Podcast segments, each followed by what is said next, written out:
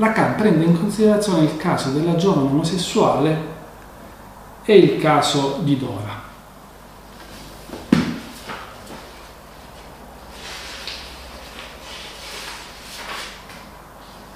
Questi due casi si equilibrano in modo ammirevole, si incrociano rigorosamente l'uno con l'altro, prima di tutto perché la confusione della posizione simbolica con la posizione immaginaria si produce in ciascuno di essi in senso opposto, ma ancor più perché nella loro costellazione totale si corrispondono in modo rigoroso, salvo che uno si organizza rispetto all'altro nella forma del positivo rispetto al negativo. Potrei dire che non esiste migliore illustrazione della forma di Freud che la perversione e il negativo della nevrosi. Quindi in realtà quando noi parliamo della perversione come il, eh, il, il negativo della nevrosi, possiamo eh, immaginare all'inversione di una posizione eh, simbolica con un immaginario. Ed è quello che distingue, per esempio, la giovane omosessuale da Dora. Ci vogliono, credo, una cinquantina di pagine, perché Lacan, come vi dicevo, questo è il farsi di un pensiero, e quindi alcune cose, come avete visto poco fa rispetto all'anoresia o, a, o alla frustrazione, alcune cose le annuncia, non le sviluppa subito, le sviluppa dopo, e quindi uno, um, ci vorrebbero dei link interni che rimandino a quell'altra parte lì. Perché la giovane omosessuale d'ora ci possono far capire la differenza tra una posizione nel simbolico e una posizione nell'immaginario? Perché di per sé, in entrambi i casi, c'è una delusione sul piano dell'amore da parte del padre. Non sto a illustrarvi tutta la situazione della giovane omosessuale, però potremmo semplificarla in questo modo. Anche lì c'è una situazione a quattro come in quella di Dora. Nel caso di Dora abbiamo Dora, la signora K, il signor K e il padre di Dora. A un certo punto la situazione degenera perché il signor K quando fa le sue avanze a Dora dice che in fondo eh, non che per lui la signora K non è niente, che non c'è niente da quella parte lì. Questo rompe tutto un equilibrio rompe tutto un equilibrio perché in quel momento lì Dora si sente presa puramente come oggetto da parte di quest'uomo e non può tollerarlo perché in realtà tutto l'equilibrio di fili simbolici, come li chiama Lacan, è dato dal fatto che a Dora interessa la signora K. Questa situazione a 4 tiene perché a Dora interessa la signora K, e c'è una frase molto bella di Lacan, eh, che dice l'isterico è colui che ama per procura e ama l'oggetto omosessuale. Quindi l'isterico si identifica con qualcuno dell'altro sesso per amare l'oggetto omosessuale. Poi noi sappiamo eh, nell'approfondimento del caso di Dora che la questione di Dora è che cosa vuol dire essere una donna, di cui la signora K custodirebbe il segreto. Quindi in realtà per Dora è necessaria la presenza della signora K, è necessario non essere considerato un puro oggetto, perché attraverso comunque la signora K lei rimane in connessione con eh, l'amore di suo padre, ma quando invece il signor K rompe, potremmo dire, questa situazione a quattro, Dora si sente l'oggetto dato in scambio, dato in pasta al signor K affinché poi il padre possa stare con la signora K e a questo non ci sta. E lì Lacan dice, allora lì Dora, che prima era solidale con tutta questa situazione, inizia a rivendicare l'amore in modo esclusivo.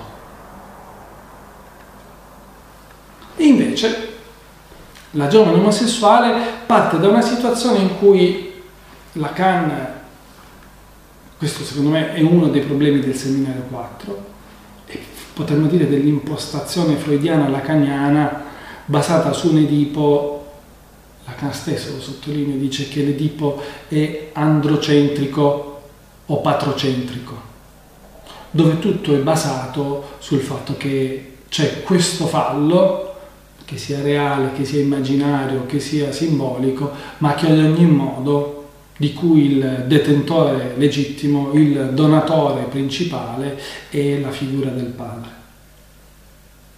Credo che questo sia problematico anche nel modo in cui Lacan parla dell'omosessualità.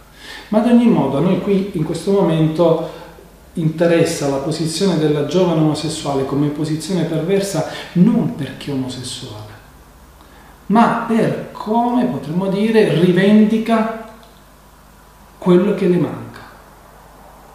Perché a un certo punto questa giovane omosessuale che era partita dal prendersi cura di un bambino reale, a un certo punto eh, questo bambino reale che eh, era su un asse immaginario che la illudeva di eh, essere in contatto con quello che il padre avrebbe potuto darle, a un certo punto compare un fratellino, cioè un bambino reale che il padre dà alla madre. E questo fa decadere il padre da padre simbolico.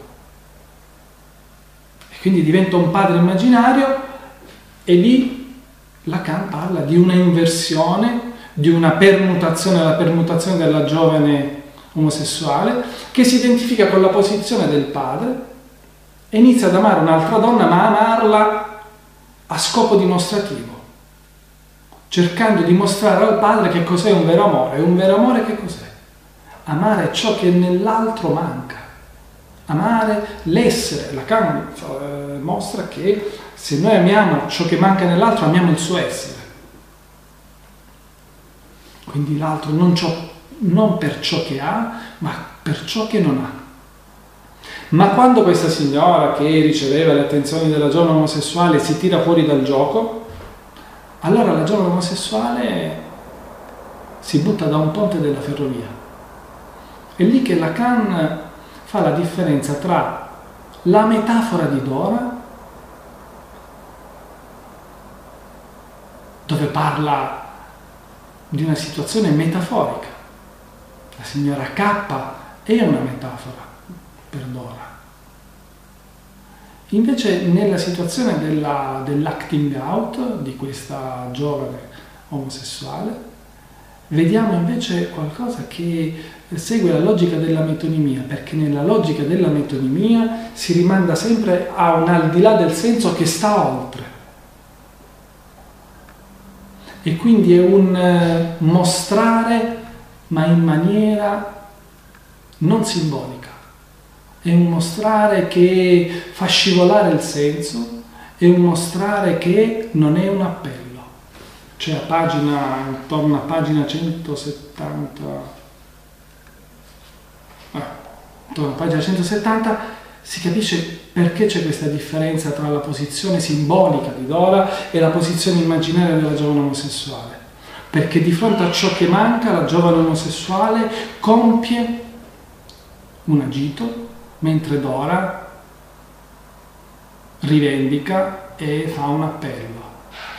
L'appello di Dora è un appello che situiamo sul piano simbolico perché Lacan dice più avanti appunto che l'appello istituisce l'ordine simbolico. Quindi potremmo dire che la perversione inizia quando il soggetto smette di credere, potremmo dire, nella possibilità di fare un appello sul piano simbolico e si consegna invece alla logica della metonimia dove si eh, tratta semplicemente di far eh, connettere un elemento con un altro elemento, di seguire questa connessione di alludere, di richiamare qualcosa, più che provare a simbolizzarlo.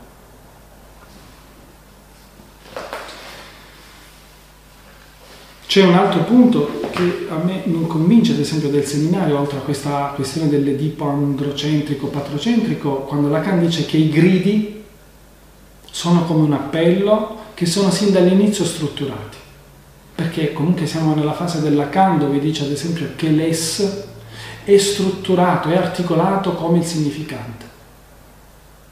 Però noi se guardiamo la pratica clinica sappiamo che non è vero che il grido parte di per sé come qualcosa che è strutturato. Potremmo dire che un grido può, arrivare, può non arrivare mai a diventare un appello.